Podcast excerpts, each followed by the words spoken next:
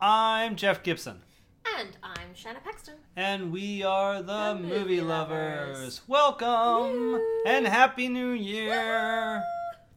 You are listening to the official podcast of the Gibson Review.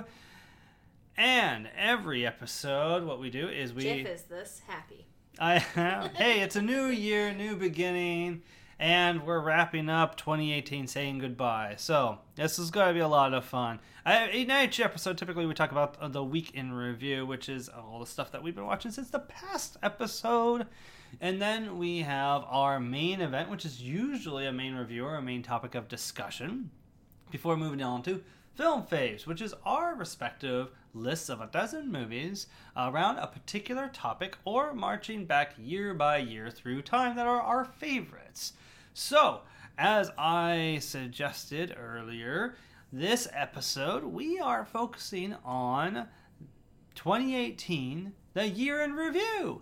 So that'll be our main event, and because of that, our film faves topic will be our favorite movies of the year. But first, before we dive into all that fun, let's catch you up with a few things we have been watching since our last episode. Shanna, why don't you start us off with a show you saw uh, the entire series of?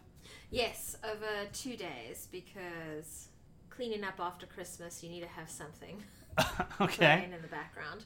So I got to watch Killing Eve, which is available on Hulu. It's stars Sandra Oh as Eve, Jodie Comer as Villanelle, and we even get Fiona Shaw. Ooh. which is quite exciting, I think.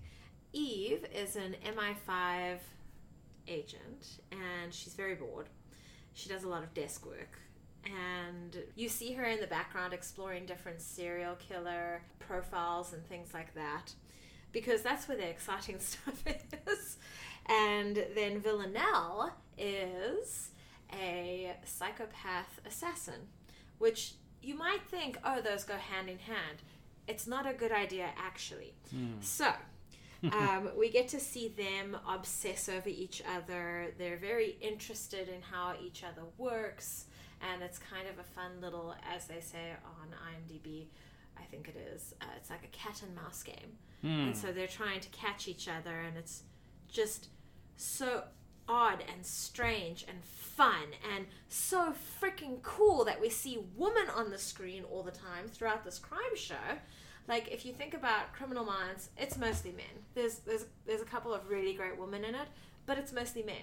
You think about the CSIs, there's maybe one woman to three men ratio, and so uh, and then if you want something more specific that influenced that genre for me, you've got Silence of the Lambs.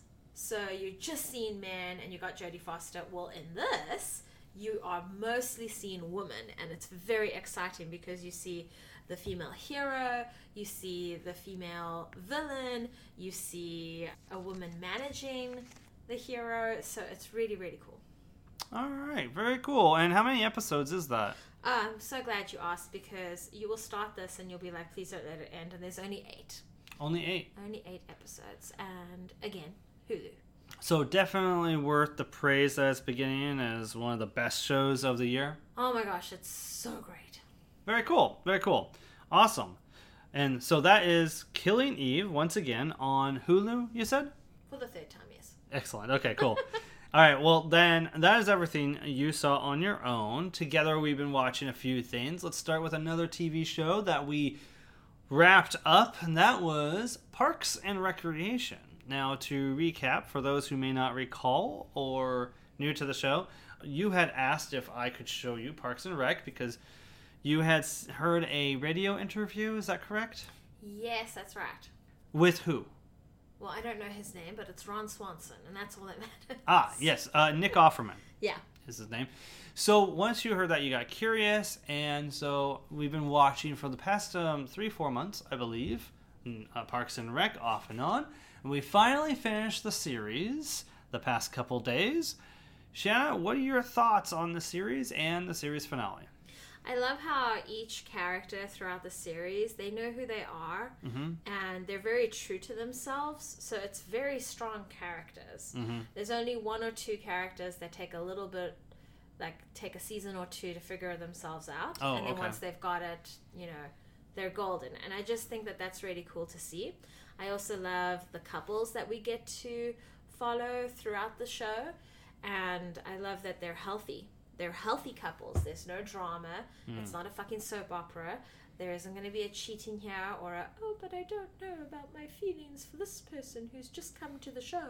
You know, so I really, really like that as opposed to, you know, Grey's Anatomy. That's a fun show, but I cannot stand when they break people up Mm. and then put them back together near the end of the running of the show.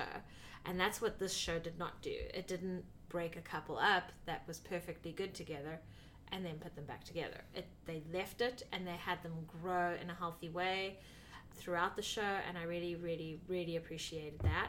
I also appreciated seeing the friendship that they had for each other. Mm. That was very exciting and I feel like my favorite character was Donna. Uh, I Really? love Ron Swanson. Yeah? But I think he's in his own category, so I'm just going to put him there. Okay. And I really liked Donna. I thought that she was just such a fierce, strong, confident. There is no, I feel bad about myself for even a second Mm. with her. And I think she's a great role model and a great friend.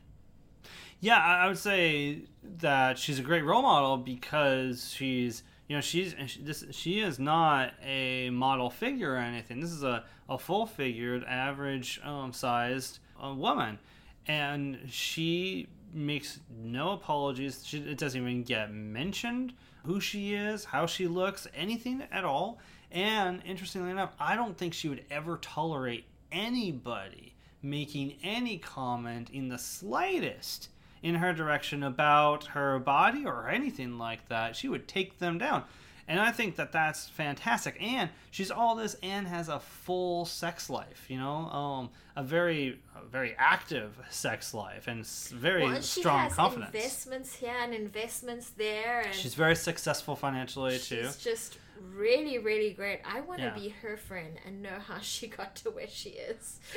Yeah, no, it's. I think uh, you you bring up a really great point about that character. I think she's actually a underappreciated character in terms of uh, how different and and uh, how ahead of the curve she is too as a character. Because you know, gotta remember, Parks and Rec ran from 2007 to 2014 way before some of the the quote body shaming awareness and all sorts of other things about women and and and how they look and everything has come to be a, a thing.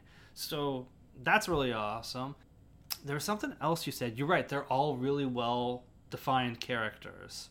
I'm glad that you appreciated each of the characters. And you do seem to really like ron. You meant you kind of put him in his own category but well, what's really funny is I think most of these characters are above the age of 30.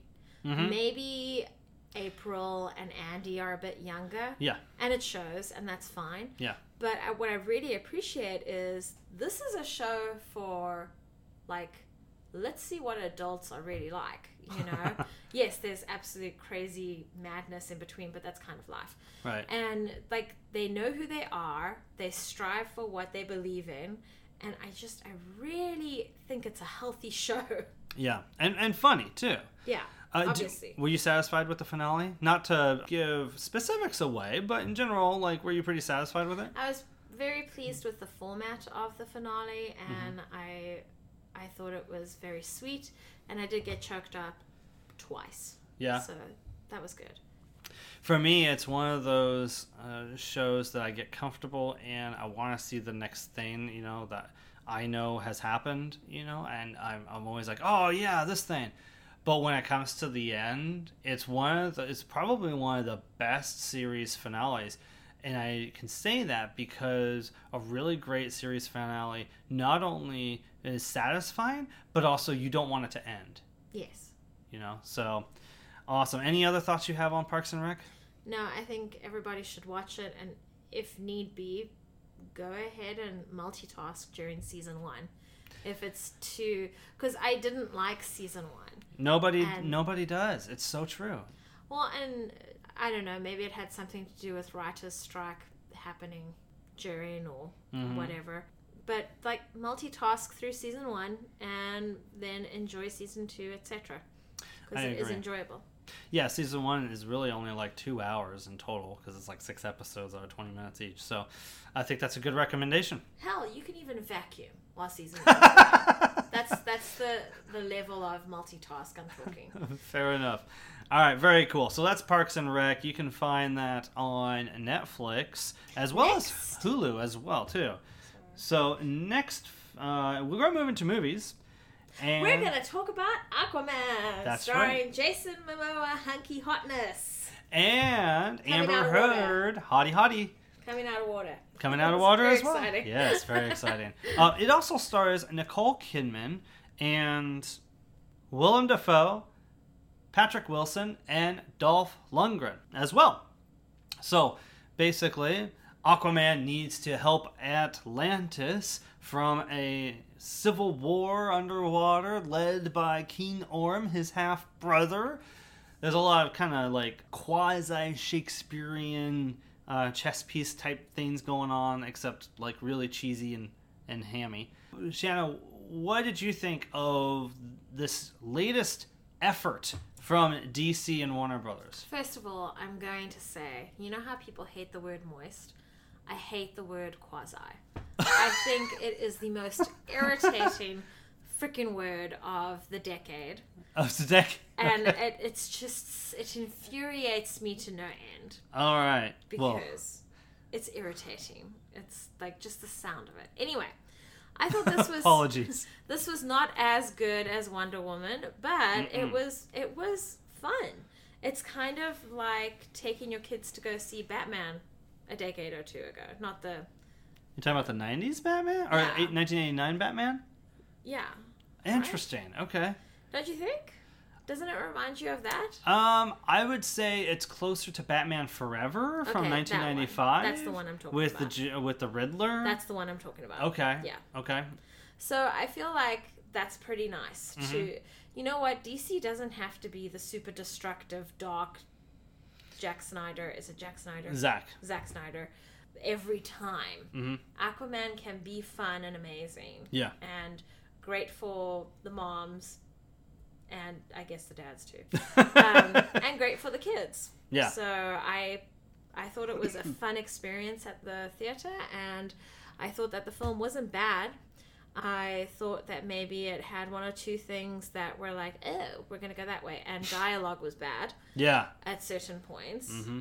but it was only for the villain and so i felt like the villain got got the raw end of the deal when he could have he could have just been a silent type that would have been more intriguing than the dialogue we had to hear Now, to be clear, you're t- you're referring to the other villain, Black Manta, Yes. not King Orm, correct?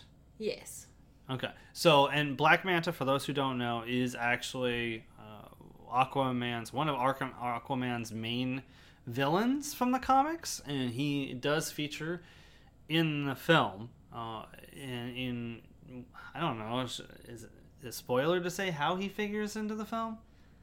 he's there in the beginning and he's there at the end Okay, fair enough. You know, I, I, I would say I would agree with you. This is a fun movie. It is not better than Wonder Woman. I don't even think it's better than Man of Steel, but it is better than most of the recent DC films. Uh, it is not a great film. It is a film with bad dialogue, with some questionable plotting or, or story developments. Like, there is a scene in, early on in the film where the Queen of Atlantis is swept ashore, seemingly unconscious, and she is picked up by someone who finds her. And somehow she has a trident, but somehow, even though she's unconscious, when she's picked up, she's still holding on to this trident. It's like, which, you know, little things like this, and then like you have sharks that are roaring in the sea, you know, seahorses that are winning, you know, giant seahorses. You know, th- this thing does not really hold behold itself to logic, but it is fun, and I think it's carried primarily by the charisma of Jason Momoa And I have to say, like, not enough credit is given to Amber Heard in this film. I really liked her in this film. I liked her character. It's a very powerful, strong, badass character. Um, I did enjoy her as well. I, we got a glimpse of her in Justice League, and I remember thinking, I want to see more of that girl. And this film definitely does that. She's absolutely, completely satisfying in, in this uh, in this film. And Aquaman was a highlight of the Justice League film. You know, kind of like the comic relief. You know, and that kind of carries over in this film. He's a badass, but uh, he's kind of got this like California surfer attitude about him. You know, and and it's just like I want to go with him where he goes. You know, he's he is fun. You know, and and I feel I don't know if you feel this way, but I feel this definitely shuts down any notion of Aquaman being a joke. Well, yeah, and I don't even know how. I don't even want to know. I don't know how that was started and what fed it for these past few decades. I don't want to know. I'm not interested. Okay. But like having Jason Momoa Uh-huh. as Aquaman is is certainly awesome, yeah. and I thoroughly enjoy how his character does have a love for uh, you know the surface of Earth and Yeah, the land basically. yeah, Land and now he people, seems to be developing his love for you know the water. Yeah. Mhm. Yeah. So- uh, mhm. Yep. Absolutely. I actually really enjoyed the little bits of pollution that were Ah, the apparent. ecological themes. yeah what Amber Heard's character had hidden a ship, a vehicle, and it was in containers that had fallen off of a cargo liner. I forgot about Uh, that. And as she opened it to get her vehicle, there was this poor fish that got trapped in one of those six pack plastic ring things. Oh. And it was just so at certain points it was obvious because, you know, she's in a uh, she's got the vehicle in a container. sure. But then it would have these little moments on the sides where, you know, you would see a fish that's like entangled. Yeah, it's not subtle about it about that message, but it's good that it uh, you know you have a, a an underwater superhero. This is probably one of the main things that should be addressed somehow in a, in his movie. So that was good. Yeah, I don't know. I I give the film like a five out of ten. It's not great, but it's uh, not terrible. It's better than Suicide Squad and the others. What do you think? Yeah, I'd say it's better than that. Not as good as Wonder Woman, but better than those. Yeah, right on. So that's Aquaman, which is available in theaters right now. Next, we saw. The favorite. You're correct. We saw the favorite, the latest from Yorgos Lanthimos, who is also known for such films as Dogtooth and The Lobster and The Killing of a Sacred Deer. He has quickly risen during the course of the decade to be one of the decade's most defining direct well not defining but definitely uh, most unique uh, and strongest voices of the decade. Shanna you've seen the lobster you've seen killing of a sacred deer. What are your thoughts on yorgos in general? And i know you were excited about the favorite. Did the favorite live up to your expectations? I think so. I was not pleased, however, with the end, okay but I enjoyed the rest of the film. mm-hmm. So I, I think that's a, a win. I think I might like this one probably the most out of his out of his films from what I've seen, yeah.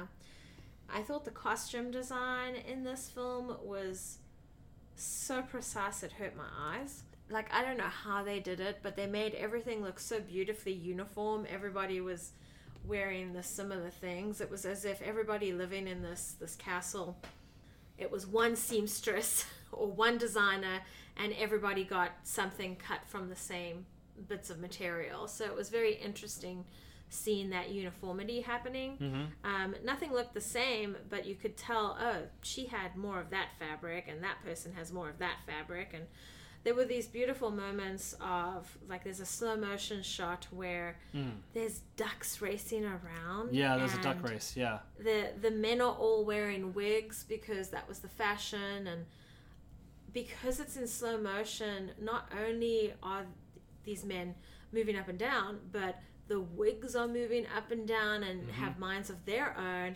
and it's also the time where it's those big puffy sleeves. Yeah, yeah. And so the sleeves are moving, and then the ducks are moving, and it's like we're going slowly through these different things. And, And this is only And one sequence in the whole movie, to, yeah. to clarify. yeah, and the men are also wearing makeup, so Yeah. it's like it's it was just very interesting because if you weren't poor, you were opulent. You know, you were living Mm-hmm. In a very opulent setting. Sure. So if, if you weren't a servant, you were rich. So Right. it was just very Not really much of middle class. I should step in and clarify.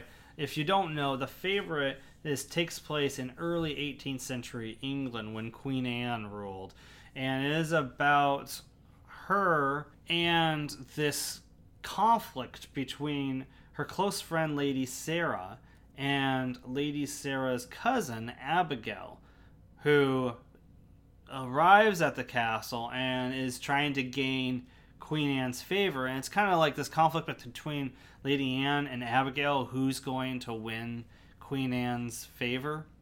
Uh, Well, it's also interesting to see what motivates them Yeah. because it's very, very different. Mm-hmm. Oh, and, and I should also clarify it stars uh, Olivia Colman as Queen Anne, Emma Stone as Abigail, and Rachel Weisz as Lady Sarah. Go ahead and uh, carry on with your thoughts of the film. Well, I thoroughly enjoyed those three performances. Um, and, and who plays Beast?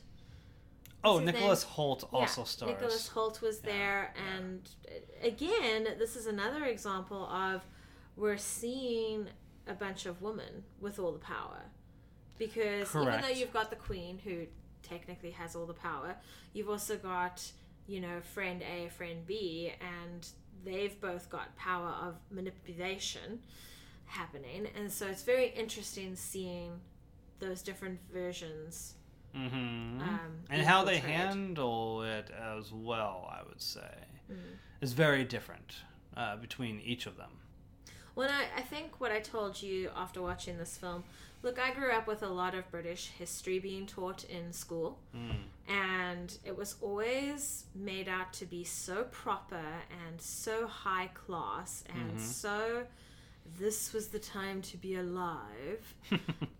So what I appreciate is in this film they show, oh, we're just shit in the streets here, and that's what you fell into, and uh, I like that they talk about they they show the very like unpleasant things of humanity in this film, and certain things, and not everything in it is unpleasant, but. They show the unpleasantness of being a human, and they show the pleasantness of being a human, pleasing part of being a human. So I appreciated that. Hmm. So, I came to this. I was hoping to get away with not watching a Yorgos Lanthimos film this year, and that's chiefly because I've seen his past, his previous three films. I recognize the talent. Killing of a Sacred Deer was a huge chore for me. I think we talked about it in a previous episode. Yes, we did. It was very painful for you. It was very painful for me. I was like, I am on a Yorgos hiatus. But the praise of this film became so strong for awards consideration, I it became necessary to see it. And honestly, I'm glad I did because this is uh, this is far more I feel palatable and far less unpleasant than most of his films. I think if anybody's going to see a Yorgos film, this is probably the most approachable, you know, for for the wider audience, you know, not the art house audience. I think yes, it is one of the better films of the year. I struggle to say it's the best film of the year, mostly because I struggle with some of Emma Stone's character's motivations. At what point does she become motivated towards power, uh, towards achieving power and such? You know, her you there is a complete difference between the character we are first introduced to and the character we leave at the end of the film and so I kind of struggle with her character. I love Emma Stone, and this is one of the few times where she is actually not the best part of the film. Uh, I thought Olivia Colman and Rachel Weisz were very good in this film, and uh, probably the, the the standouts of the film. Really, I think most people struggle with the final thirty seconds of this film. Though I don't think you're alone in that, and it's a bit of a head scratcher. I'm trying to f- figure out exactly what it means, and it doesn't necessarily come to a conventionally satisfactory conclusion. So I'm I'm mixed thoughts of the film, but I do recommend it. I think if you want to stay on top of what what um, is likely to be getting all the awards or award nominations anyway, definitely run out and and check it out in the theaters. I myself, I think right now I would give it a seven out of ten. It, it's it's up there, but not not in what I would call a great film, and not what I would call his best film either. How about hmm. you? I I agree with that assessment. I do, however, hope that it gets nominated for costume design. Oh yeah, definitely. because yeah. it was so pristine. These these period pieces always tend to get nominated for costume design, don't they? Well, yes, especially if they, you know, they're of British, Yeah, uh, right. Not just topic, but you know, creation. Sure, yeah. So that's the favorite, and it sounds like we both recommend it. Uh, though I'm a little lukewarm compared to uh, Shanna. Is that right? I I think I'm about the same as you. Oh, really? Okay. Um, I recommend it purely because of the three women's performances and uh, a chance to see three different women in certain levels of power. Very cool. Very cool. Our last film to talk about before our main event is Speaking of power, Vice. Now, this is Adam McKay's latest film about J- not John McCain, about Dick Cheney. totally different people there, my love. Now, of course, Dick Cheney became vice president to George Bush at the turn of the century, and by many accounts was the puppet master and inst- uh, conductor, so to speak, of everything that followed post 9 11. This film takes a look at how he came to be the most powerful vice president in history of the United States, and and uh, basically what was a result of of his uh, not rule, not reign. We just we're talking about Queen Anne and We've and gone uh, from you know- British to American. yeah, yeah, you know, So similar. yeah, exactly. So uh, it has a huge cast. Chief among them is uh, Christian Bale as Dick Cheney and Amy Adams as his wife. Shanna, what are your thoughts on Vice? The whole time we were watching this film, I just thought, wow, this is a very well made film using the medium to communicate something that is incredibly confusing Mm. to a lot of people about a particular person during a particular period of history in America, Hmm. recent history. They've taken the film medium and not only have they broken down what was actually happening Mm. in a way that's digestible, but the, the way in which they showed it to us is very important to look at. It's almost like a piece of education happening. You've got why the country went to war being explained in the form of a control group. And it's so fascinating because it's an opportunity to depict how certain members of America felt about the topic. Hmm. And that was interesting.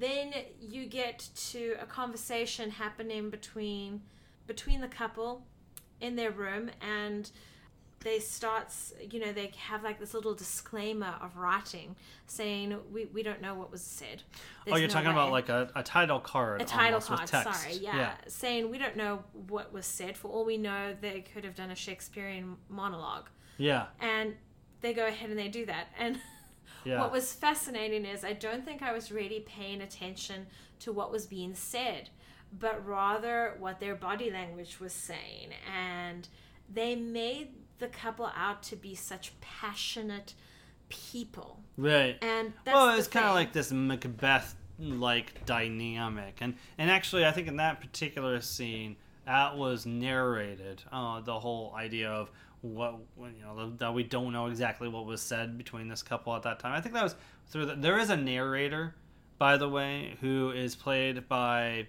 uh, what's his name from Game Night and Friday Night Lights. Uh, Jesse Plemons is who I- I'm thinking of. He kind of narrates the things, and he eventually kind of he eventually reveals how he's related to Dick Cheney, which Well, is interesting. Speaking about you know this passion that this couple, uh, we see them portrayed hmm having, I really care for the these two characters, Mm. even though they're doing uh, some monstrous things. Mm. I the the film isn't I don't think one-sided just showing monstrous things happening. You actually see them as people and how they're trying to, you know, just exist at certain times Hmm. and take care of each other at certain times. And there are some hot things that he does, like protecting his wife against certain things Mm. listening to his wife. It's a very hard thing to do, by the way. You know, so it was just really interesting how this film took what two and a half hours, gave us so much, and like clarity on something that happened in America some time ago, but also showed us what these people could be. So I know that you told me that some critics have said, "Oh, well, who's the director?" I'm sorry Adam McKay. Yeah. said that oh well he's going after dick and the thing is sure but he's also being compassionate with him too he's showing him with his family with his girls Mm-hmm.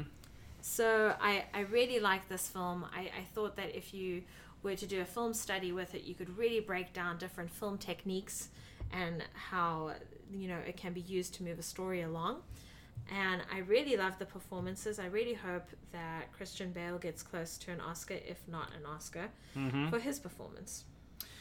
Yeah, so quickly, the film is just over two hours, by the way. I, I want to quickly touch on not only my thoughts of the film, but some of the points that you made as well. I think the the film is an angry film. It is taking the Big Short format and applying it to this subject matter. And I, I think, uh, you know, this new direction that Adam McKay has taken since The Big Short, you know, this is the guy who directed Step Brothers, The Other Guys, Anchorman 2, Talladega Nights. You know, he, for a oh, while I really like the direction he's going. yeah he's in he was doing a particular type of comedy that defined the past the last decade the previous decade. And now he's gone in a much different direction that's still very witty but is like just like a scalpel sharp on particular issues and topics that have affected most americans lives for the past 10 to 15 years and this film is no different. I don't think it's as successful as The Big Short, and I'll get to why in a moment. But you talk about how it's um, it is fair, a fair look at Cheney. I think that's largely because one of the things that impressed me about it is it does show him as a human, as a person, as a father uh, with daughters. One of the things that's made that's reminded of us, that's very made very clear, is you know one of his daughters is gay, and he was adamant about protecting her and keeping her out of the the media frenzy, the piranha-like uh, frenzy that the media can have over any anything that can seem like a discrepancy in someone's personal life, and so um, he made sure that he that spotlight would be removed from his daughter because he didn't want her to be attacked. You know, and I thought that is an important aspect of the of the person that is Dick Cheney. I feel like, and it makes helps make Dick Cheney less of this malevolent force of evil that in just, in, uh, just infected the White House and wreaked havoc on insidious and, and corrupt havoc on our military and and numerous people's lives, right? I think this film actually does a is is successful in in showing us there's more to it than that. But that said, this is a guy who was after power and he did he he did some things that were unprecedented that took some interpretations of the law and his capacity and the president's capacity that are not widely considered interpretations and it manipulated his ability or how much power he had in a moment of crisis. And he took advantage and was able to become even more powerful as a result uh, more powerful than he should. And i think people have criticized well what's the whole point of the movie? I think those people have completely missed the point. Really we're taking dick cheney the subject of this this political figure and and he, you know a guy that supposedly majority of the americans voted in who we allowed to go into the office and as far as he's concerned, he's doing what the American people want, or what's in the best interest of the American people, right? Mm. Which is A, winning, and B, taking care of whoever they can that'll satisfy the American people. The entire point of the film is we are in the same boat right now. And we could be really upset about it, but ultimately, the the people responsible are the American voters. I think that is the thesis of the film, and we get uh, we get that thesis spelled out to us near the end of the film. I think that makes Vice a very critical and important film of the year. Mm-hmm. It's supposed to be there to make us think. Yes. Yeah. I don't think it's 100% successful. I think there's some random shots of things that don't quite that it's it's one of the things the tools that McKay uses mm-hmm. in certain moments throughout the movies where he cuts to different random things.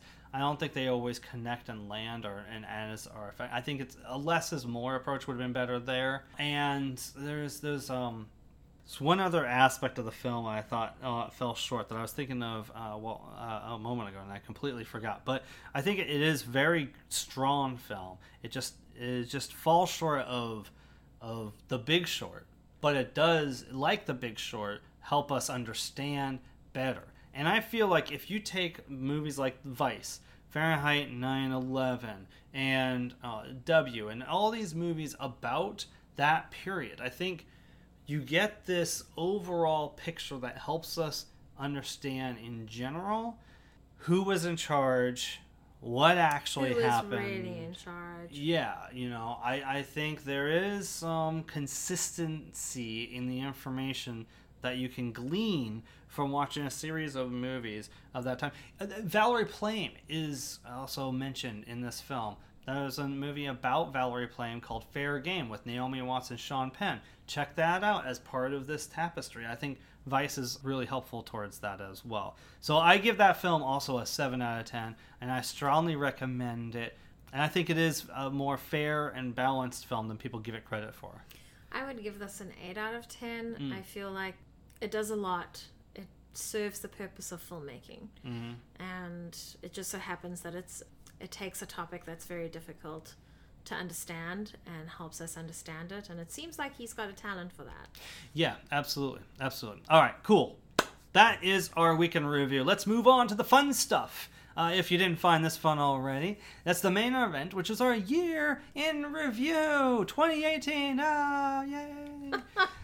It wasn't that bad guys. We got through it. Yeah I, yes in many ways. Okay so uh, 2018 was kind of a crap year in general, in life, let's say. But we could take solace in film. There was a lot of good stuff in film, right? Fair to say, yeah? Yeah, I, I really enjoyed this year of film. I thought there was, uh, we definitely stepped it up. Uh, it's, I'm hoping that the Oscars will prove us right that Oscars is not just white anymore. And I would be That'll be very shocked if that doesn't turn out to be the case. And we'll get into Mm-hmm. some of the reasons why that is this year. But first, let's start off by taking a look at some of the highest grossing movies of the year. Shanna, I'm going to tell you what was the 10 through 6 highest grossing films of the year. I'm going to see if you can guess what the top five were, okay? Just like we did last year. oh, okay. All right, first off, number 10 at $213.2 million was Venom What? from October. Oh, yes. Oh good god. Runaway smash, That makes me so mad. even though critically panned. But number 9 at $213.7 million was Solo, a Star Wars story. So I'm starting to get mad. I was I was really feeling very hopeful a couple seconds ago about the direction film is going, and now and now I'm starting to get mad again. Well, hold your horses. It gets better. Number eight. Does it? number eight. Yes, it does. I don't understand why those two are even on there. Well, Carry on. Number eight, Ant Man and the Wasp at two hundred sixteen point six million dollars. So three million dollars more.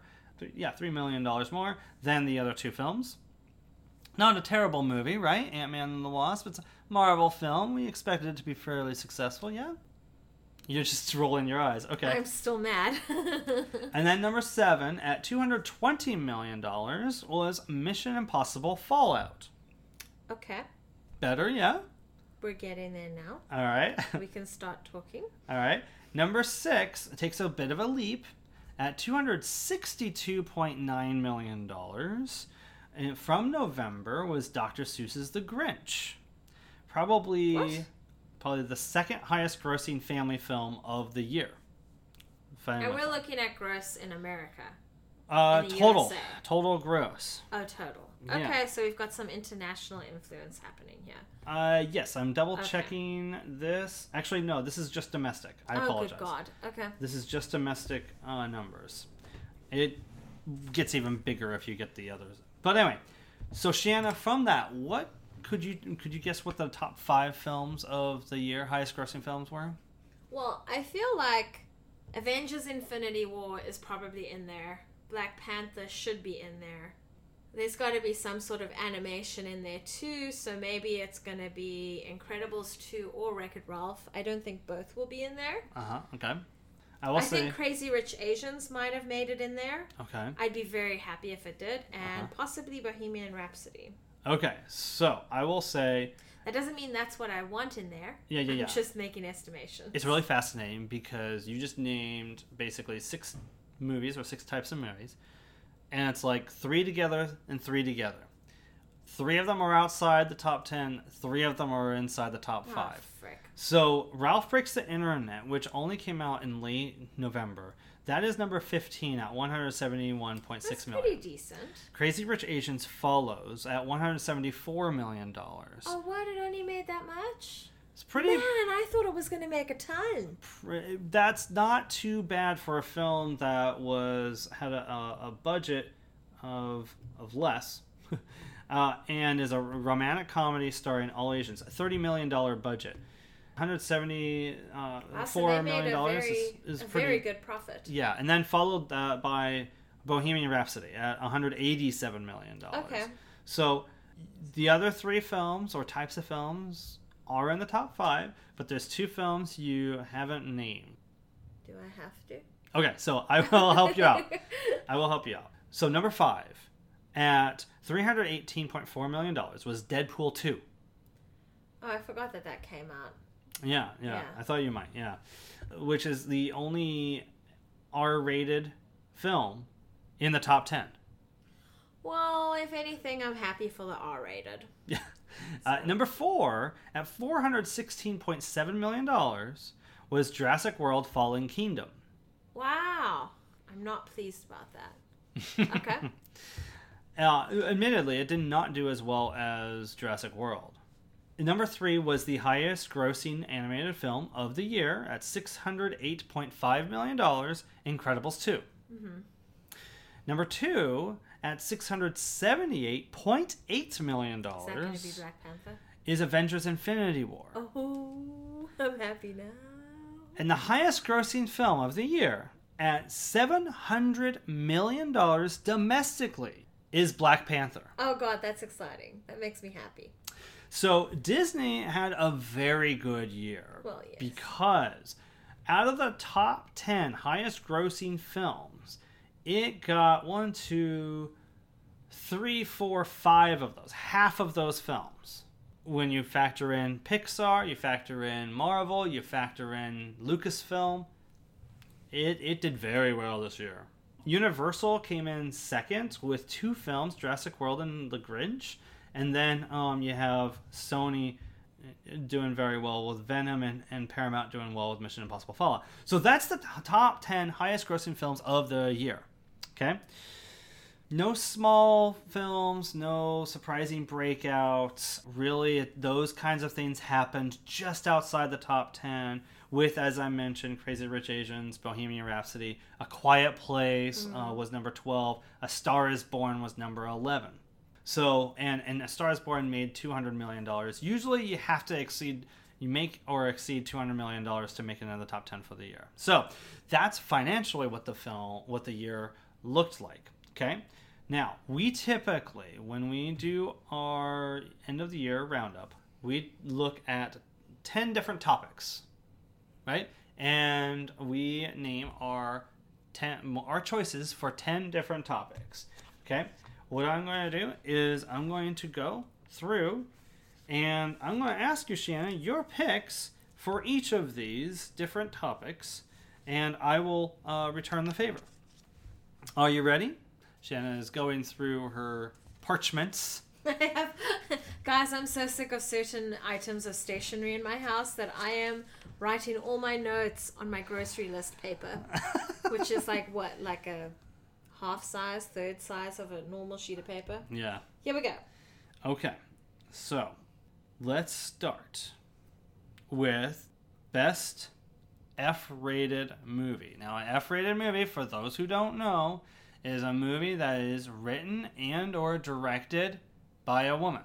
Shanna, what is your pick for best F-rated movie? Tully.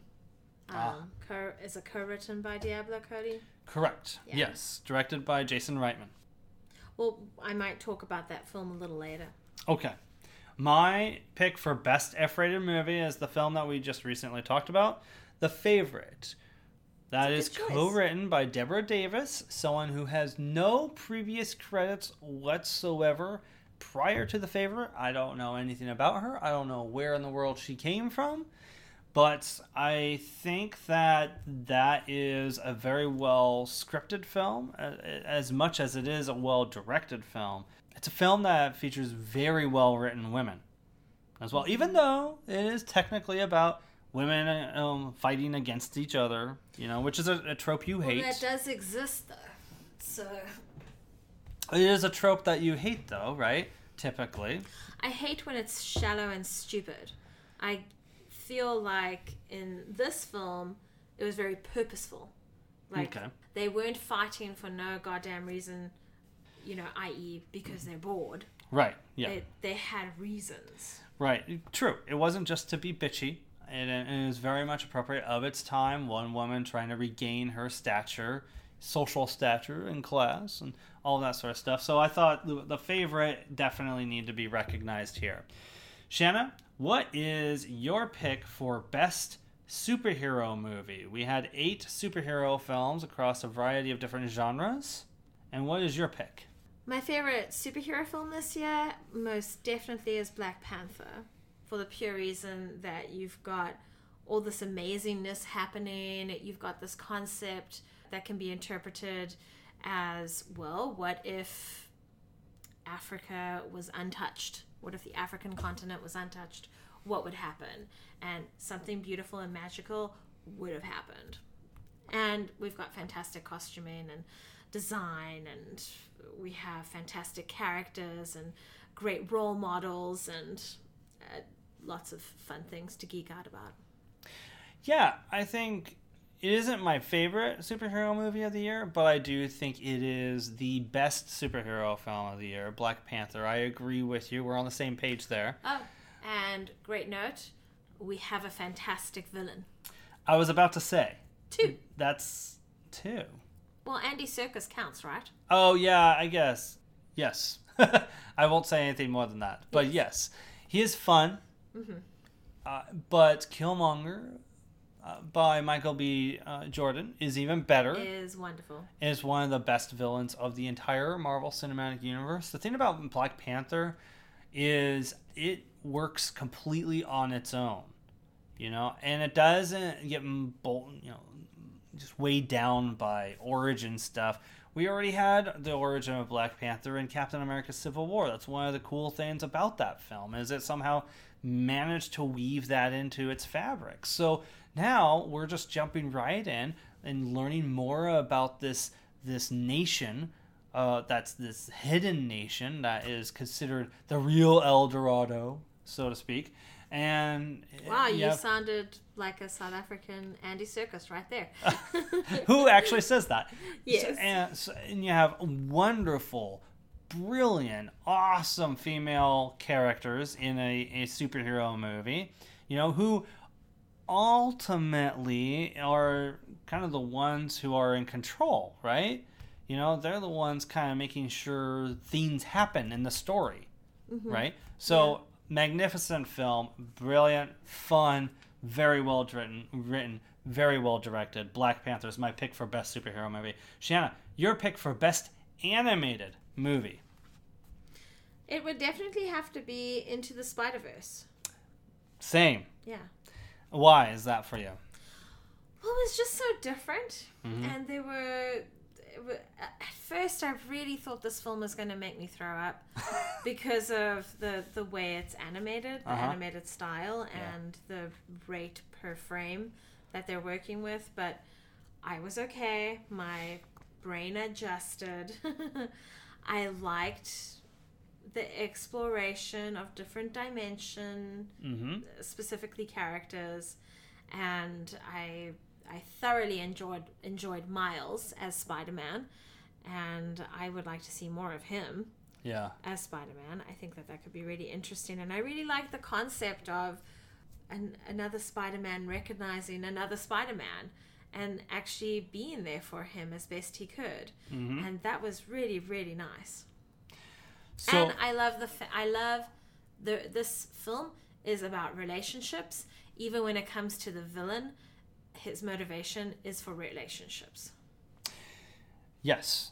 So I agree with all those things. You know, this is a year that had a lot of animated films, and several of them were good, but not as wholly satisfying as Spider Man Into the Spider Verse. Now, I admit, one of the things I forgot to mention when we reviewed the film was this film heavily relies on the pop culture knowledge and awareness of Spider-Man that has existed over the past 15 plus years, right? It's not a good introduction to Spider-Man for any kids or what have you because you're not going to understand what the fuck is going on. But be that as it may, yes, the animation is wildly inventive and, and it really, I feel like, does something different with the medium. And that's really something that you want to look for in terms of what is the best animated film. It has a, a very well told story, it has a menagerie of characters that are very well handled. Some of it is just a matter of accepting they just are. This is who they are, you know? And uh, while also having some actual emotional connection to some of them. And the fact that anybody would want to see more of any of these characters after the film, I think, is a an achievement uh, for something that, that is full of so many different characters. That I don't know that there is necessarily, particularly in the hero side, a weak one of the bunch. So, Spider Man Into the Spider Verse, best animated movie. Shanna? All right, now we get into some interesting categories. What do you think is your biggest surprise of the year? My surprise of the year is A Quiet Place. Excellent pick. I, I thought this was going to be fascinating, but I also thought it could go the other way. And it was so much more than I'd hoped for, hmm. which is what makes it a surprise. Absolutely. Yeah, that, wa- that was a good contender for me. But I landed on, for my biggest surprise of the year, Searching, starring John Cho, which is a film that, that you watched without me. that you didn't uh, s you haven't seen yet. Yeah. I didn't expect a lot. I expected it to be good, but really, like this is this is a very good film that a lot of people missed, and you know it's an innovative film. It's a great directorial debut. It's very creative in how it tells its story. I think uh, it has its twists and stuff, but I think it takes what would otherwise be a, a somewhat of a standard mystery thriller and does something very different with it. And it is a very it is a, a riveting, intense film. So I had a lot of fun with searching. And it was my biggest surprise of the year. Shanna, what's the converse of that? What's the biggest disappointment of the year for you? Oh, golly. My biggest disappointment really was The Spy Who Dumped Me. Oh, really? Because I love Mila Kunis so much, and I Mm-hmm. love Kate McKinnon. Kate McKinnon so much. Mm-hmm. Yep. and and then you had the dude from Outlander in there, and so that was a, a sexy surprise. But the film was just shite, so it was very upsetting and very disappointing. And I wanted to love it. I wanted it to be my next Spy, and then I realized, well, nothing can compare to Spy. So now it just lives on my my sacred favorite shelf, you know. So It was a disappointment. I absolutely agree. But my biggest disappointment of the year was a film that I was looking forward oh to. Oh God, I know what it is. I had a Okay, lot of high go. hopes for. Everybody, get ready. It was Drum roll, please. A Wrinkle in Time. Was it what you expected? Oh my gosh, you hated this film so much because you were so hurt by it. Yes, Yeah. yes, it actually was at the top of my worst of the year list, and I decided to put it here in this category instead. Ava DuVernay is such a talented director. You have so many other talented people pushing this film Reese Witherspoon, Mindy Kaling, and many others. And this thing was not an abomination. I won't go that far. But man, so bad. So, so bad. So poorly told. We don't get to understand the world. We don't get to understand the characters or get to know the characters all that well before we're off and running. And the third act is just so laughably bad at times. I I just am so bummed by this movie. Uh, that uh, huge Disney, they were really hoping for this movie, man. Did you remember the marketing campaign on this thing? Oh yeah. It was everywhere. So I was, I was, I would say of all the movies this year, it was my biggest disappointment. Well, and I think it was our son's biggest disappointment too, wasn't it? Oh, really? Yeah. Poor child. Shanna, what was? But aren't you proud? Because it's like father son, like Sure. father like son. Sure. What was Should the? be a proud dad moment. Let's move on. What was the uh, movie you didn't get that everybody else loved, but you, or at least the, the majority consensus was this was a good film. I didn't get Ready Player One. Ready? Really? Ready Player get. One? Yeah. I was mm-hmm. like, I I understand the concept Yeah. that you want to merge all these awesome loved things together. Yeah. Totally hear it. Yeah. Did not see it. Yeah. Yeah. That is just outside my probably my ten worst of the year. Actually, that was And fun. it was somewhat sexist.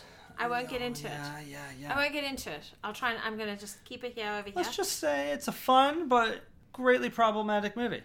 It doesn't keep up with the times. You can't reference awesome things if you don't keep up with the times. And the times is down with sexism. Okay? That's what we're in right now. So the movie I didn't get. All right, this was an interesting one because you. It's not often that there's so many movies this year that I am out of step with, that I don't get. So here's the thing though the contenders were uh, included Roma and the Rider. Now, I get some of the appeal to Roma. Technically brilliant film, great direction, but I thought the the story was extremely lacking and one of the worst experiences I've had in film this year. The Rider, kind of similar. I get it. It's the real people acting in a film and it's their real story, blah blah blah. I get the appeal there. Very uninteresting though in how it's told. But the movie I really didn't get that has a 76% on Rotten Tomatoes and was one of the most financially successful movies of the year was Solo a Star Wars story. Oh yeah, no, that's a good choice. I didn't find this movie fun. I thought it was a terrible idea, a terrible concept. This is a movie basically that, that, that wants to explain Han's name to you. And is like so on the nose in how it explains Han's name. As though you needed his name to be explained. It's a perfect Star Wars universe name. Why do we have to have someone make it up for him? Especially the empire. The empire is the result of is, is the is responsible for han's identity? Come on! Come on! They have their finger in everything. come on! There's so many things this thing i have called this thing the kobayashi maru of star wars films. It is an impossible to win scenario. You're taking a character that we all love and you're saying you want to explain these things that we've heard referenced from uh, other movies about the character these things that have lived in our imaginations that we've that help define the character that's that's really like you're not going to be able to live up to our imaginations and the legends of Han Solo. That's an unsatisfying task, man. On top of it all, you're going to have another actor play Han Solo. It's not Harrison Ford. Fuck you. That's a un- that is unfair to that actor, man. That is an unwinnable scenario. I do not get it. People do actually enjoy this film. I think it is the worst of the modern Star Wars films. But apparently that's just me. I don't know.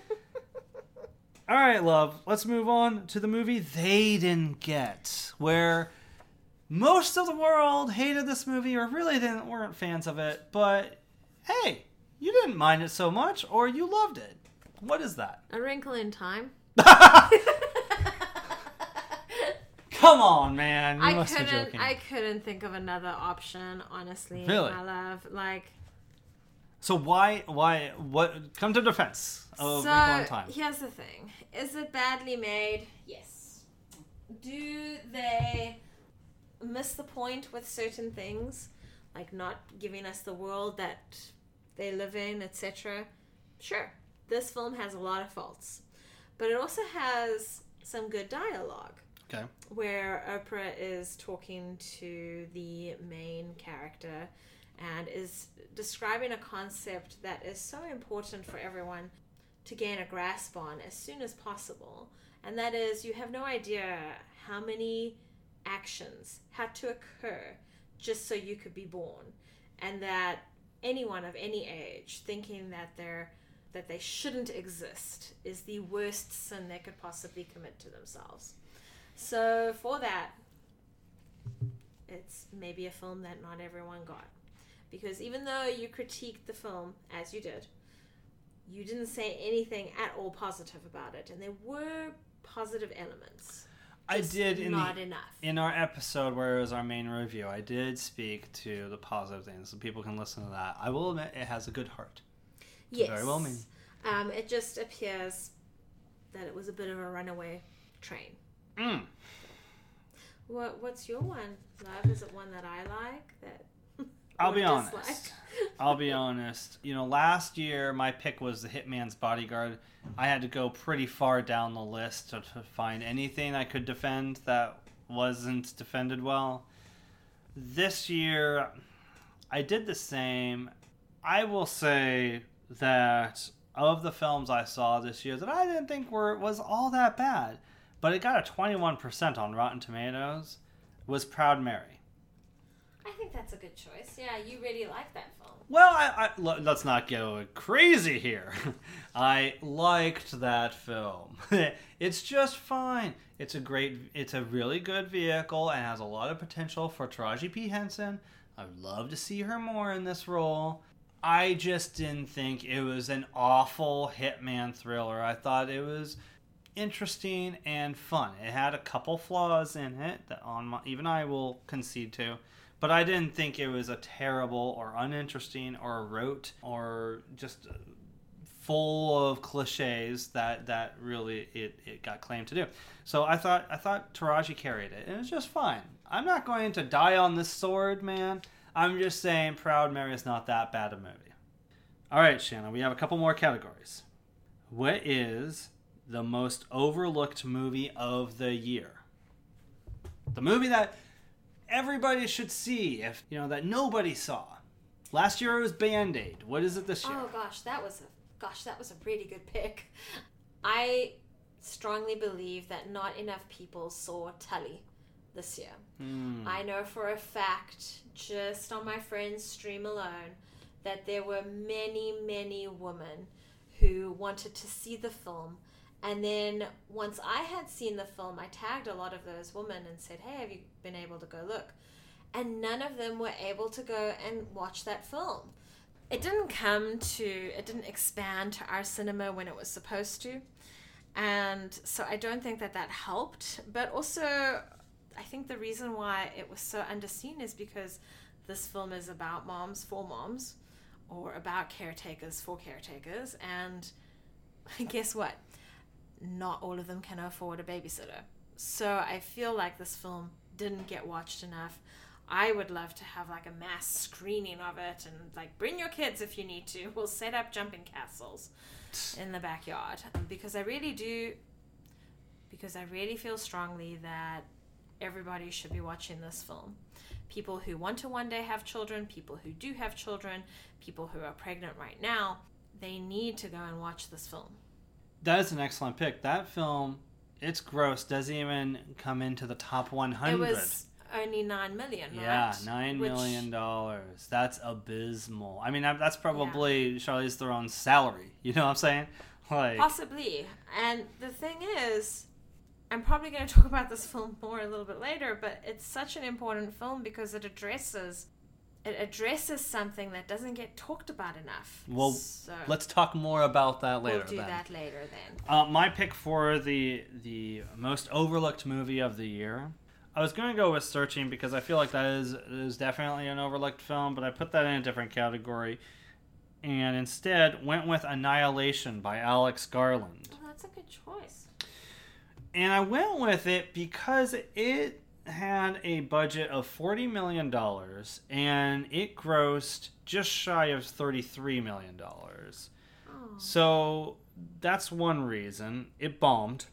But the other reason is it is one of the most brilliant, imaginative, visionary films of the year. It is it is smart sci-fi. It is it's one of those head scratchers. You're like, what the fuck did I just watch? You and it, it begs for repeat viewings.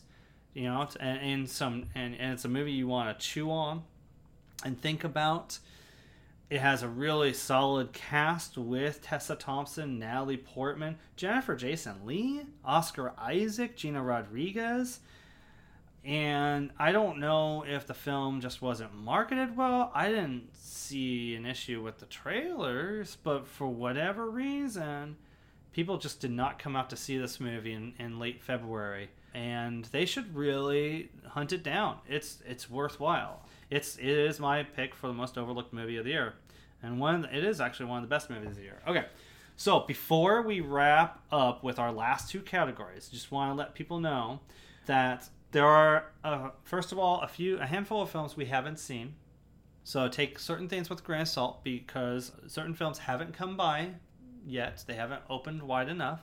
Those films would be Destroyer with uh, by Karyn Kusama with Nicole Kidman, On the Basis of Sex with Felicity Jones, and what's another one we haven't seen? Mary Queen of Scots is another one we haven't seen. but we have seen, by my count, over 50 films of the year. I think I have seen actually like 61, and Shanna, you've probably seen like 55 of those 61 films. Was there a couple movies that you saw that I didn't see? I saw out of the films that you did not see, I saw a couple of films that were released through subscription channels, so HBO and But like, uh, like I know you saw Fantastic Beasts, one I saw Lizzie. Lizzie, And right? that's that's probably about it. And then it looks like I am gonna watch Mary Poppins without you. And then um, uh, Miseducation of Cameron Post, I know, is on your list as well. Oh, I didn't get to watch that yet. And we have um, Christopher Robin also sitting on our TV. So there's a, couple, a handful of films. Last year we had the same scenario, but really like what ended up happening was of all those movies that we had to catch up on, none of them except maybe I Tonya would have really cracked into our top ten anyway. Um, I would say, is that fair to say? Yeah. Yeah. So we might be in the same boat. So take our assessment um, as you will. But Shanna, let's wrap up first with your pick of the worst movie of the year. Oh, yes. Let me talk to you about the worst movie of the year, and I'll save you all the time in the world. Life itself. What a fucked up mess. Samuel L. Jackson even warns us about this movie before it goes too far, which is like five minutes in, guys. And he lets us know that he doesn't want to see what's going to happen next because this is a fucked up movie. You know what? He was fucking right to every freaking millimeter of his assumption. And you know what? We still sat through it. We didn't heed his warning. We sat through that entire film and we paid dearly for it. We were emotionally destroyed. Oh my gosh. What a freaking sad fest. No thank you. No one needs to watch that. So what's really funny is for the longest time, up until today, I think, A Wrinkle in Time was my pick for the worst movie of the year. But I realized, while that is one of the biggest disappointments of the year, and as much as I do love Dan Fogelman of This Is Us, and I think he wrote another movie, oh, Crazy Stupid Love, which I really enjoy. Life itself is the worst film and most unbearable film, short of Roma, that I have seen this year. And so I think you've said enough. And if people really want to hear more, they can listen to our review of uh, Life Itself from about four episodes back. Look, if you need a cleansing cry because your tear ducts are so blocked up, as blocked up as Cameron Diaz's in The Holiday, go ahead and watch this film. But you know where this man belongs? This man belongs on TV, so he can stretch out the pain he wants to inflict on people. But and the good, and that's the thing. That's the, that's what that movie lacked was the good in life. It was all the misery, Guys, and it's a waste of so many good talent, Life so is much not good that talent. bad. Life is not that bad. I don't care what you say. All right, so life itself, we apparently agree is the worst movie of the year. What was your pick for the best movie of the year? I would have to say it's Blindspotting. No shit, Blindspotting. I think it was a very important film. You know, here's another example. I just spoke about Vice earlier. And Mhm. here's another example of taking the film medium and helping educate the public.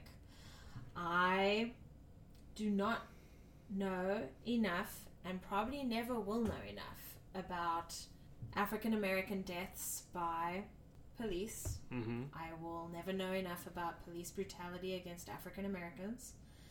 And I will never understand the PTSD that comes with witnessing something like that. Never mind being fearful of it happening. Hmm.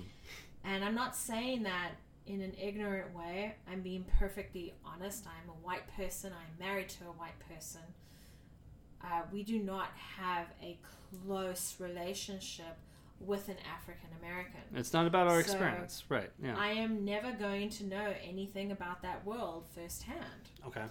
And what this film does is it gives me an idea of what that might be like. Yeah. And educates me on something I knew nothing about. Yep. And that's important. And I, I think that everybody should watch that film. Everybody. Very effective. This is one of the first years I have struggled with trying to rank the best movies of the year. So many films have come out this year that are equally as good as each other. Very films I would say are great, capital G, that's come out this year. But a lot of really good films, guys. So I've I've struggled with trying to name the best film of the year. And you'll be able to see the result of my of that on the Gibson review when I publish my list of the best and the worst of the year. But I think if you're asking me right now, my pick for the best of the year might be BlacKKKlansman. Oh, that's a really good choice. by Spike Lee. Uh, a film that's a little over two hours. A film by a director that I had just about written off in terms of his narrative potency. You know, as someone who maybe has passed his prime. BlacKKKlansman is is at times entertaining, but always, always unflinchingly uh, stares right into our eyes who we are today, even though it's set in the 1970s with Colorado Springs' first black police detective investigating the KKK. Uh, this film is, you could say, an angry film. Justifiably, I think it it's not I don't want to make it sound like a real like painful time at the movies. This is not homework, I don't think. But he does make sure that we don't get off the hook and with just a good time at the movies. There's some very important issues, like what you're describing with Blindspotting, that this film addresses. It just happens to do it with some humor and uh, a very well written narrative. Just a little bit of sugar in that in that medicine, I think. Uh, just enough without being, say, Green Book. And uh, yeah, I think it's one of the most important films of the year, and it, it's my, at this moment, my pick for the best film of the year BlacKKKlansman by Spike Lee. Okay, Shanna, we did it. We got through the year in review. What are your picks for several of these categories, and including your best of the year? Email us at thegibsonreview at gmail.com. Now, it's time to move into Film Fave. For those of you who are unfamiliar, Film Faves is inspired by a segment of the Gibson Review blog where we count down our 12 favorite movies around a particular topic with the purpose of not only giving you an idea of what our tastes are, but also hopefully exposing you to films you haven't heard of or seen before. To that end, we try to point you in the direction of what streaming flat platforms they are currently available on. We primarily focus on the major platforms Amazon Prime, Hulu, Netflix, and HBO Now. Mm, turns out most movies aren't all on the major streaming platforms, but we do point it out when that is the case. With that being the case, Shanna, how did you go about making your list? What's uh, what are your thoughts on your favorites of the year, and what is your number twelve in uh, getting us into the list? What I loved about this year was the amount of storytelling about certain topics that we might not be exposed to or might not hear about. Whether it's it's it's the movie's sole purpose or if it just gets a little mention or feature as the the main story unfolds. Hmm. So, you know, one thing that got depicted this year was how difficult it is to get pregnant in one of the Netflix films. This is Mhm. going to be my opportunity to express love to those films that don't qualify for our list, Like Private Life, like Private Life. very and- good film. And not only how difficult it can be, but uh, what kind of a toll it takes on relationships. Hmm. Um, you might not be exposed to that unless you're, you know, you're looking after kids whose families have had a hard time having them, or if you have a friend that might be going through that. We are shown how not only is the person who's creating the harm responsible for what for a trauma they've um, induced in a small girl, but how society is responsible for it too because of the expectations they set up um, in The Tale by HBO. We're shown a variety of female roles this year, ranging from kick ass General Okoye from Black Panther to our only hope at surviving a post alien invasion with Regan from A Quiet Place. So I've, I've really had a good time this year with most of these films that are in my list, but th- that doesn't mean I'm exempt from having fun with something like a sequel. And I feel like we've got a lot of variety, a lot of different people being depicted across different ethnicities and also through different sexual orientation. Uh, maybe something that I personally wasn't exposed to this year was that was lacking was maybe something from the transgender community, and maybe I just missed that. I definitely wasn't aware of any along those lines that came out this year, but Mm-hmm. I think we'll have something next year. Okay. So, with that being said, I'm going to go ahead and start with my number 12, which is Revenge. It's my number 12. Wait, no, you lie. The one foreign film we did see this year. Yeah. Made it on my list as well. Mhm.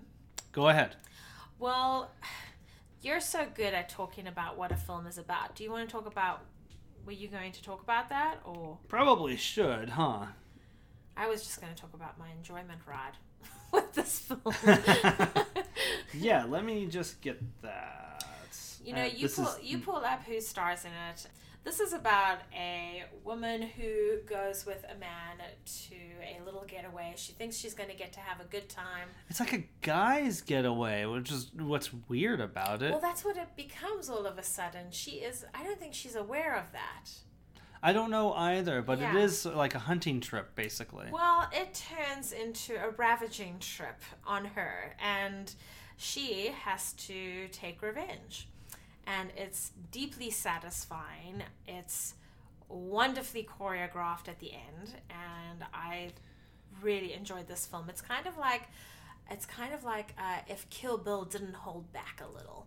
This is kind of maybe what would have happened. You thought Kill Bill held back? Jesus.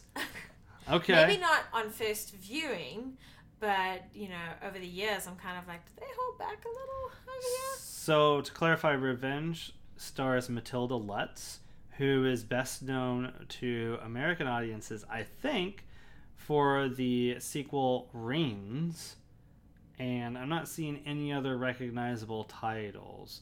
But yeah, so she, uh, I think she was just extraordinary in this film. I, I think this film is it just knocked me off my seat you know? It just it is probably one of the goriest films i have seen this year. Uh, it is a triple f rated film by the way uh, by coralie fargeat who is not a director i am familiar with. I believe she is french if i'm not mistaken. Uh, she this is her feature debut. That's why i'm not familiar with her so uh, extraordinary debut. You go, just girl. thrilling film. And matilda lutz is a true find with this film as well. I look forward to seeing hopefully more great things uh, from her. Awesome. What's your number 11 My number 11 is Sorry to Bother You. very cool. Is that your number 11? no. Oh, darn. where can people find sorry to bother you You can find it on Hulu actually, and I highly recommend that you go check it out because it is fascinating. I'm going to just read the IMDb because I don't want to spoil anything. It's such a difficult film to not spoil. very true So, in an alternate present present day version of Oakland, telemarketer Cassius Green discovers a magical key to professional success, propelling him into a universe of greed. And that is probably all you need to know about that film, other than the performances are amazing. it is a satire You've got some really great talents in here whose names are not being shown properly. armie hammer is one Mhm. You got Terry Crews, Kate Ber- Berlant uh, features for a little bit. i'm trying to remember these people terry Crews is in it Yes, Terry Crews is in it. Huh. Oh yeah, he's the uncle. That's right. Yeah. Mm-hmm. Uh, you've got Tessa Thompson, Tessa Thompson, and that that's about my favorite. So we'll just Danny Glover. yes, Danny Glover's in there. Yep. Very exciting. You've even got Steven Yeun. Is Yeah, that's right. Steven Yeun from Okay. Walking Dead. That's right. Yeah, yeah, yeah. Yeah. hmm Yeah. Yeah. So Good. very exciting talents in here. Yeah, brilliant film, one of the most creative films of the year. That is an awesome choice. My number 11, however, is Game Night, starring Jason Bateman and Rachel McAdams. Probably one of, probably the top of the list for me of movies that I really have a hankering for a rewatch on. Basically, they star as a couple who have friends get together for a game night, and apparently oh, what's his name from Friday Night Lights? Kyle Chandler plays uh, the brother of of uh, Jason Bateman, and he's he's a real piece of work, and he gets uh, rigged a real life game night scenario that just goes out of hand. You know, there were some some comedies that were touted during the spring and summer. This was the only one that I thought was it was as funny as it was well written. And then Rachel McAdams, who rarely these days gets to do comedy, really brings back her comedy chops to great effect. Jason Bateman is always really funny, but Jesse Plemons is hilarious in this film. Sometimes all he has to do is give a look, a deadpan look, and it, he doesn't have to say anything to incite uproarious laughter. Great, great fun. Probably the funniest film of the year. I really, really had a good time with Game Night. It's available on HBO now. Oh, that's exciting. Do you want to go watch it after this? Well, we and we own it, so I am very Okay. interested in doing that. Yes. My number 10 is Won't You Be My Neighbor, the documentary. Uh, an exploration of life lessons and legacy of iconic children's television host Fred Rogers of Won't You Be My Neighbor.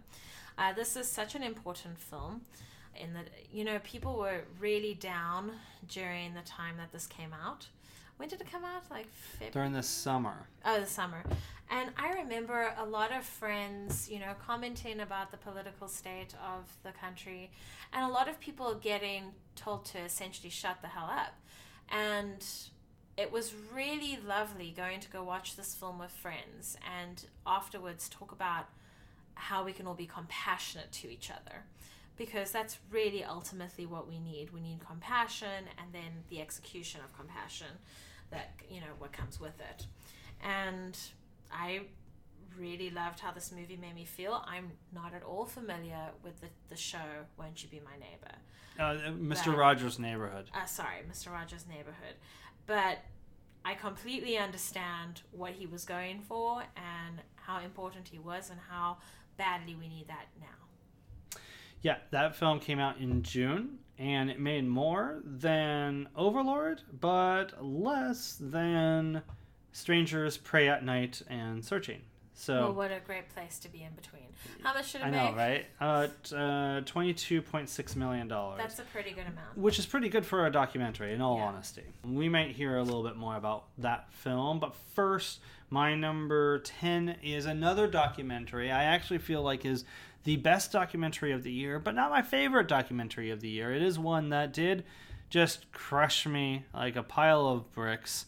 It is minding the gap which is uh, this documentary from this newcomer who essentially just filmed and took footage of some acquaintances and friends who skateboarded with him and decided to dig deeper into these people's lives and who they are.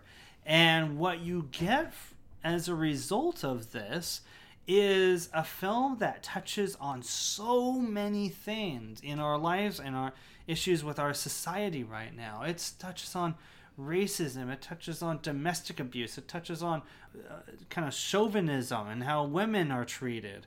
It, it touches on re- relationships between parents and kids and how those relation- relationships affect us as we get older and, and have kids. This thing is an extraordinary piece and it's got really great editing. it's it's it's not a film that's so much about skateboarding. I think there's maybe 10 20 minutes of actual skateboarding footage in the film. It is a true treasure, and I, I, I hope everybody finds it. It is available on Hulu and definitely worth seeking out, hunting down on there. Uh, that is Minding the Gap. A great, great film. My number nine is A Quiet Place. And we've spoken a little bit about this, you know, in one of the categories that we had previously. But what you do need to know is that it's in a post apocalyptic Say it again. a post apocalyptic world where people are forced to live in silence while hiding from, they say, monsters with ultra sensitive hearing. It stars Emily Blunt, John Krasinski, hmm Who wrote and directed? Hmm? yes, and we've got the person who plays Regan is Millicent Simmonds. that's right. This is a great film. Not only are they forced to live in silence, they were kind of prepared for it anyway because their daughter Regan is deaf. Mhm. And so it's almost like they had It weaponizes a disability, which is uh, really kind of cool. Yeah, I loved Millicent's performance, especially. You Yep. know, I expect a certain level of performance from Emily Blunt and John Krasinski, but you know, Millicent is new, and I loved every second that she was on screen. And we got the DVD, and we got to experience extra features, and that was totally worth checking out. Not Mhm. only the making of the film, but how Millicent works. Yeah, absolutely. Uh, so my number nine is the other great documentary of the year, "Won't You Be My Neighbor,"! Which you just uh, mentioned as your number ten.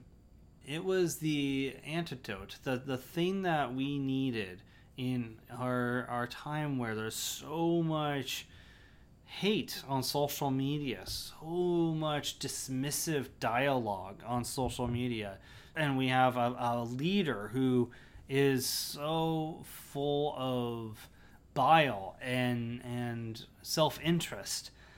Uh, this is a film that takes a look at at, at, at uh, the life of Mr. Rogers and his example and says, okay, well, who's next? You know, what now? You know, we need to we need to take carry of this torch. We need to be this for each other. This year was full of celebrity documentaries. You know, you had Quincy, Love Gilda, uh, the one we saw, Hal. Uh, there's I can't remember them. Oh, was so There is so many. Joan Jett one. There is MIA. Was and Whitney from this year? Whitney, mm-hmm. yeah. But this was the one and the only one to really take its subject and transcend its subject to something that is so needed for our society right now. And it is a beautiful piece. And if you didn't see it in the theater, you really need to see it now. Unfortunately, it's not on one of the streaming platforms, so you have to rent it or you know find it on Amazon to rent or something. Well, it's worth purchasing, especially if you were exposed to Fred Rogers growing up. I agree, absolutely. What is your number eight? My number eight is eighth grade. Ah. it's so exciting that it lined up. Uh, we have, I think we spoke about this in the previous episode, possibly. It's an introverted teenage girl trying to survive her last week of eighth grade so that she can move to high school. Um, this stars Elsie Fisher as the eighth grade girl. You've got Josh, Josh Hamilton As her uh, father, as her father, and you've got other people too. But really, these two are the ones that matter. If if you were ever confused or didn't know what a 14 about 14 year old girl goes through go ahead and pick up this movie. And if you weren't sure what an 18 year old goes through go watch last year's ladybird ladybird. Ladybird. and ladybird. And you're gonna have an idea of what it's like to be a girl in the society that we have right now. And then go watch the tale.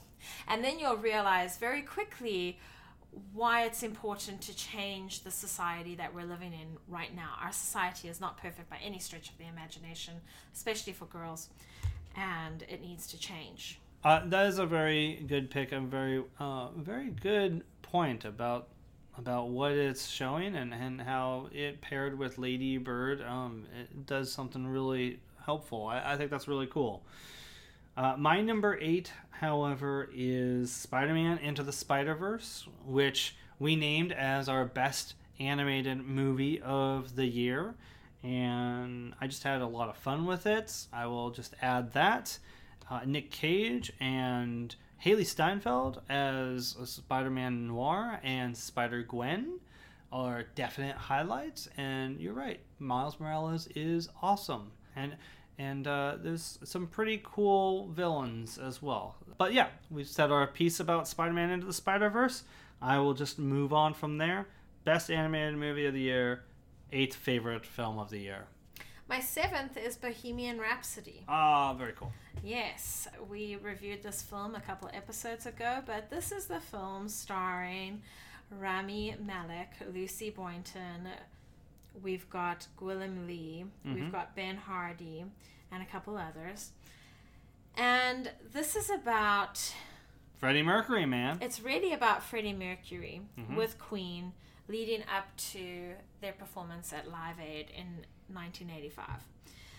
I laughed for the first half an hour of this film and I didn't stop laughing and and was worried that I was, you know, this film wasn't going to get serious, but it does and it goes through all these different things that Freddie Mercury uh, had to go through and we're you know, we end with the Live Aid concert.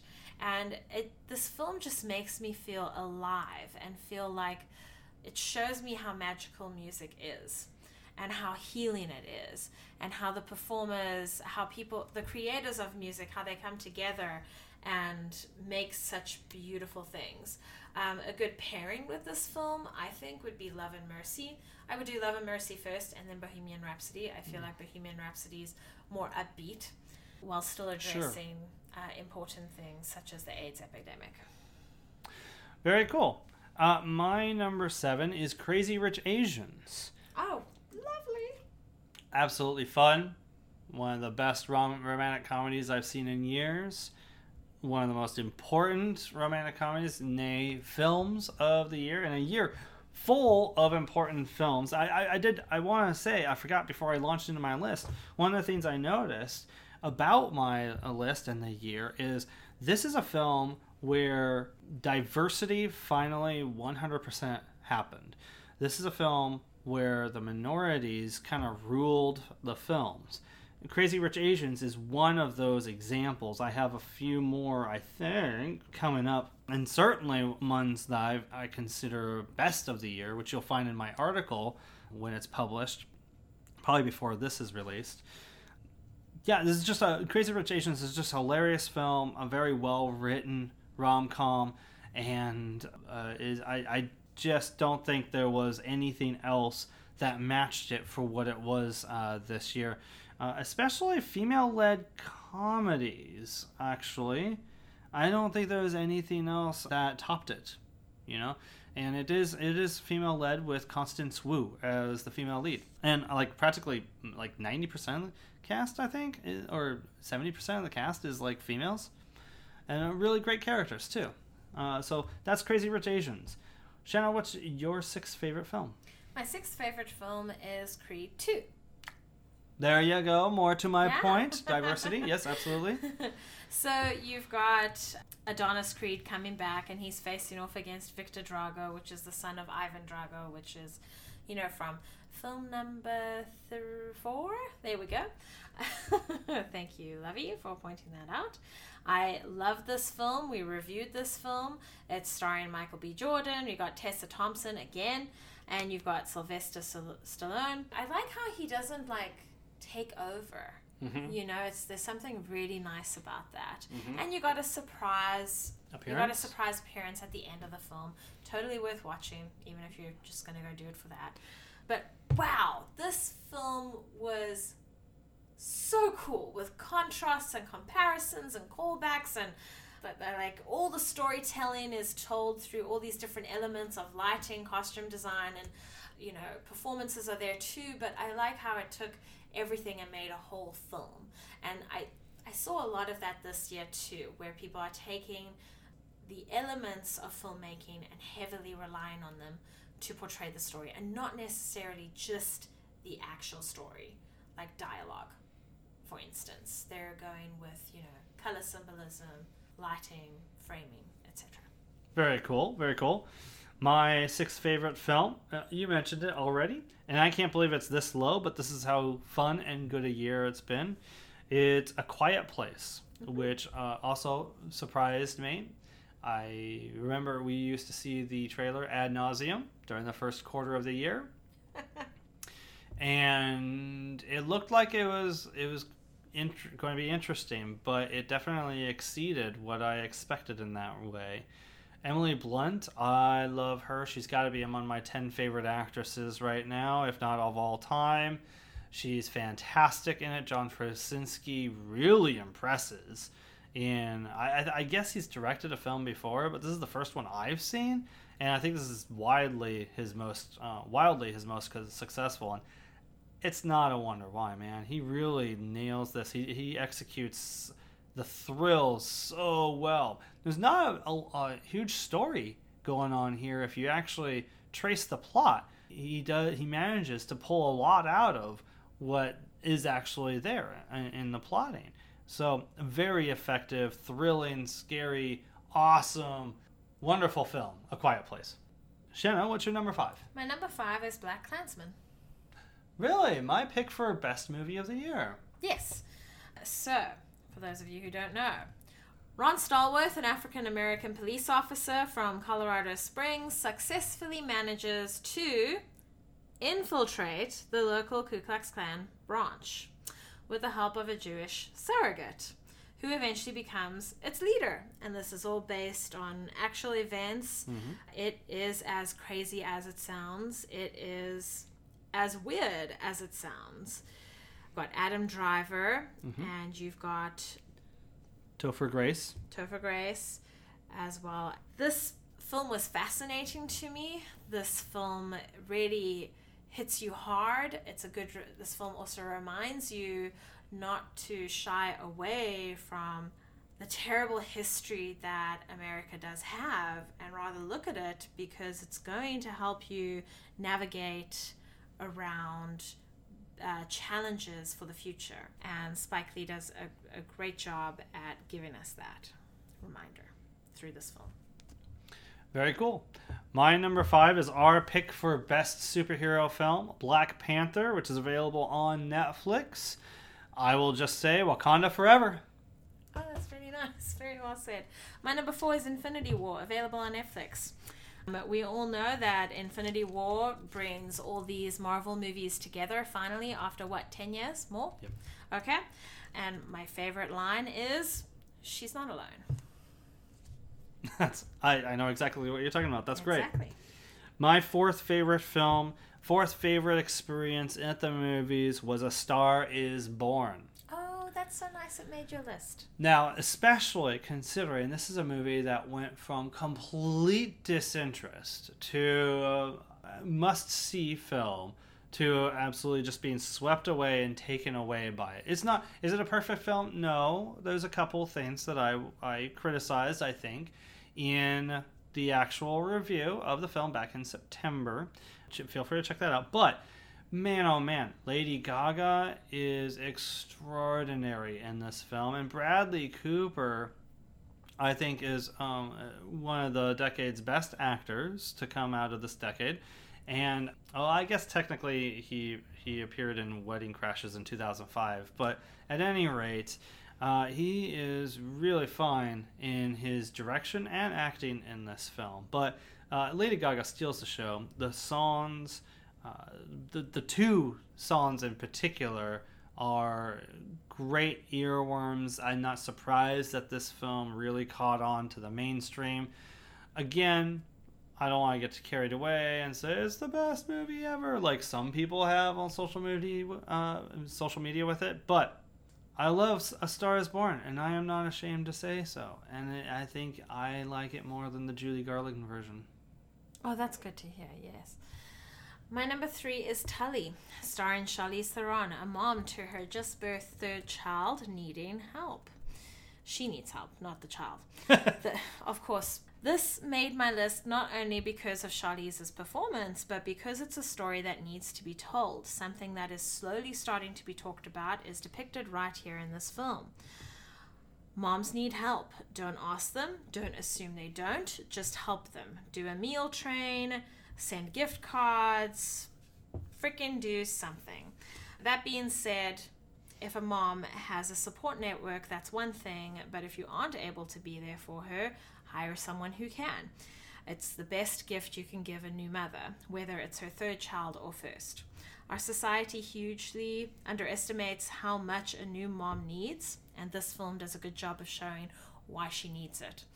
It's also a good one to go watch with your spouse or your partner before you give birth or want to even discuss having children because it gives you an idea of what is going to happen in a relationship once baby is there. Please, for the love of God, if you're going to watch one film I recommend, please go watch this one. It's a fine film. It just fell out of my favorites due to my rewatch of it, but very good film and very good pick. I'm, I'm glad it, you still absolutely love it. My third favorite film, one of the best experiences I had this year, one of those edge of my seat thrilling experiences, was Mission Impossible Fallout. I don't know how they do it, but every single film they manage to top themselves Tom Cruise manages to top himself. It's it's funny because he acknowledges he's getting older, so he's not getting up as quickly after the you know from these hits in this film. But the hits feel harder in this film. The stunts are wilder in this film. Uh, this is of course you know so much the case that it's notable for being the film where he actually injured himself you know, uh, I think just running or something. Yeah, something um, to do with his ankle. Yeah, yeah, exactly. Mm-hmm. Uh, but yeah, great set pieces. I don't know how they managed to make reverse engineering a story from pl- from location scouting work. It shouldn't work, but somehow he and Christopher McQuarrie make it work way better than it should. And I actually think this might be the best Mission Impossible film yet. My third favorite film. My number two is Crazy Rich Asians. Oh, very oh cool. yes, this was thoroughly enjoyable, and upon second viewing was even more so, with little things that I missed that was I was able to gather. I loved this film. I loved what it showed. I loved that it was an all Asian cast. I loved that each character had something to contribute. I loved that I laughed so much. Way to go. I look forward to the sequels. My second favorite film of the year was Bohemian Rhapsody. What? It's ranked so high. That's so cool. Yeah, because it was such an extraordinary experience for me as a lifelong fan of Queen. I find the title to be a curious choice because, like, what does that actually mean to the actual story? Like, all you did was take a song title and apply it as the title of your movie? A little weird. But really, there's so much that I loved and I was just blown away by. It's just a transformative experience for me. Uh, Bohemian Rhapsody was. So I absolutely loved this film. For more on that, check out the review about three or four episodes back. But uh, yeah, it's my second favorite film of the year. My number one of the year is Black Panther. Oh, really? Oh, my favorite film of the year. I could watch this over and over again and I would find new things to observe. I loved everything about this film. Everything was just so well put together. It was a beautiful piece of work. Like, I don't know what else to say. We did a full on review episodes ago. But, fantastic film. Go watch it. It's on Netflix. Which leaves my favorite film of the year, which is my favorite superhero film of the year, which is Avengers Infinity War. Uh, they stuck the landing something that's been never been done before. 10 years in the making, taking different superheroes from their own films, crossing them over. Yes, we have had Avengers. We've had Avengers. What was the la- the other one? The Civil War. Yeah, there's the one with the Age of Ultron. Mm-hmm. Why this one is special is because it took all of the characters that we have been introduced to over the past 10 years. It's not just Captain America, Thor, Iron Man, and uh, uh, Incredible Hulk. It's everyone the Guardians, Doctor Strange, etc., etc., etc. This thing has been in the works since 2012. First teased us uh, Thanos as the big bad behind everything. Uh, people die. Yes, Shanna, people die. And, and people die. Ah, back. no spoilers. I look forward to the next chapter. It is one of the greatest cliffhangers in film history. And it's, it, of course, it's a lot of fun, but it is really well executed and has one of the biggest surprise endings, I think, of the year. Can't wait for the second half to see how things pan out. But uh, I absolutely love it. It is my favorite film of the year, and it is available on Netflix. As is Black Panther, by the way. So that about does it for our 2018 year end episode. What are your favorite films from the year? Feel free to email us at the at what is Gibson Review at gmail.com. Shanna, where can people find you on the internet? ShannaPaxton.com. S H A N N A P A X T O N. See you there. Bye. Okay, so go to the GibsonReview.com so you can find previous episodes, but also the best and worst of the year article that should be up by the time this posts. Uh, you should also be able to find past year articles of the similar theme of best and worst, as well as past film fi- past film faves articles too. Go to uh, Facebook slash the Gibson Review to find links to these things as well as third party links in movie news and such. And then of course go to Flickchart slash the Gibson 99 to find my list of all the films I have seen ever. Next episode of The Movie Lovers. The next episode will be our 2019 preview episode. We will forego, I believe, our film faves segment during that episode, so it'll all be pretty much uh, movies that we've caught up with, as well as movies we're looking forward to in the new year. So, uh, look forward to that in January 22nd. That'll be episode 47. In the meantime, keep loving the movies, and this is Jeff and Shanna saying. Bye bye.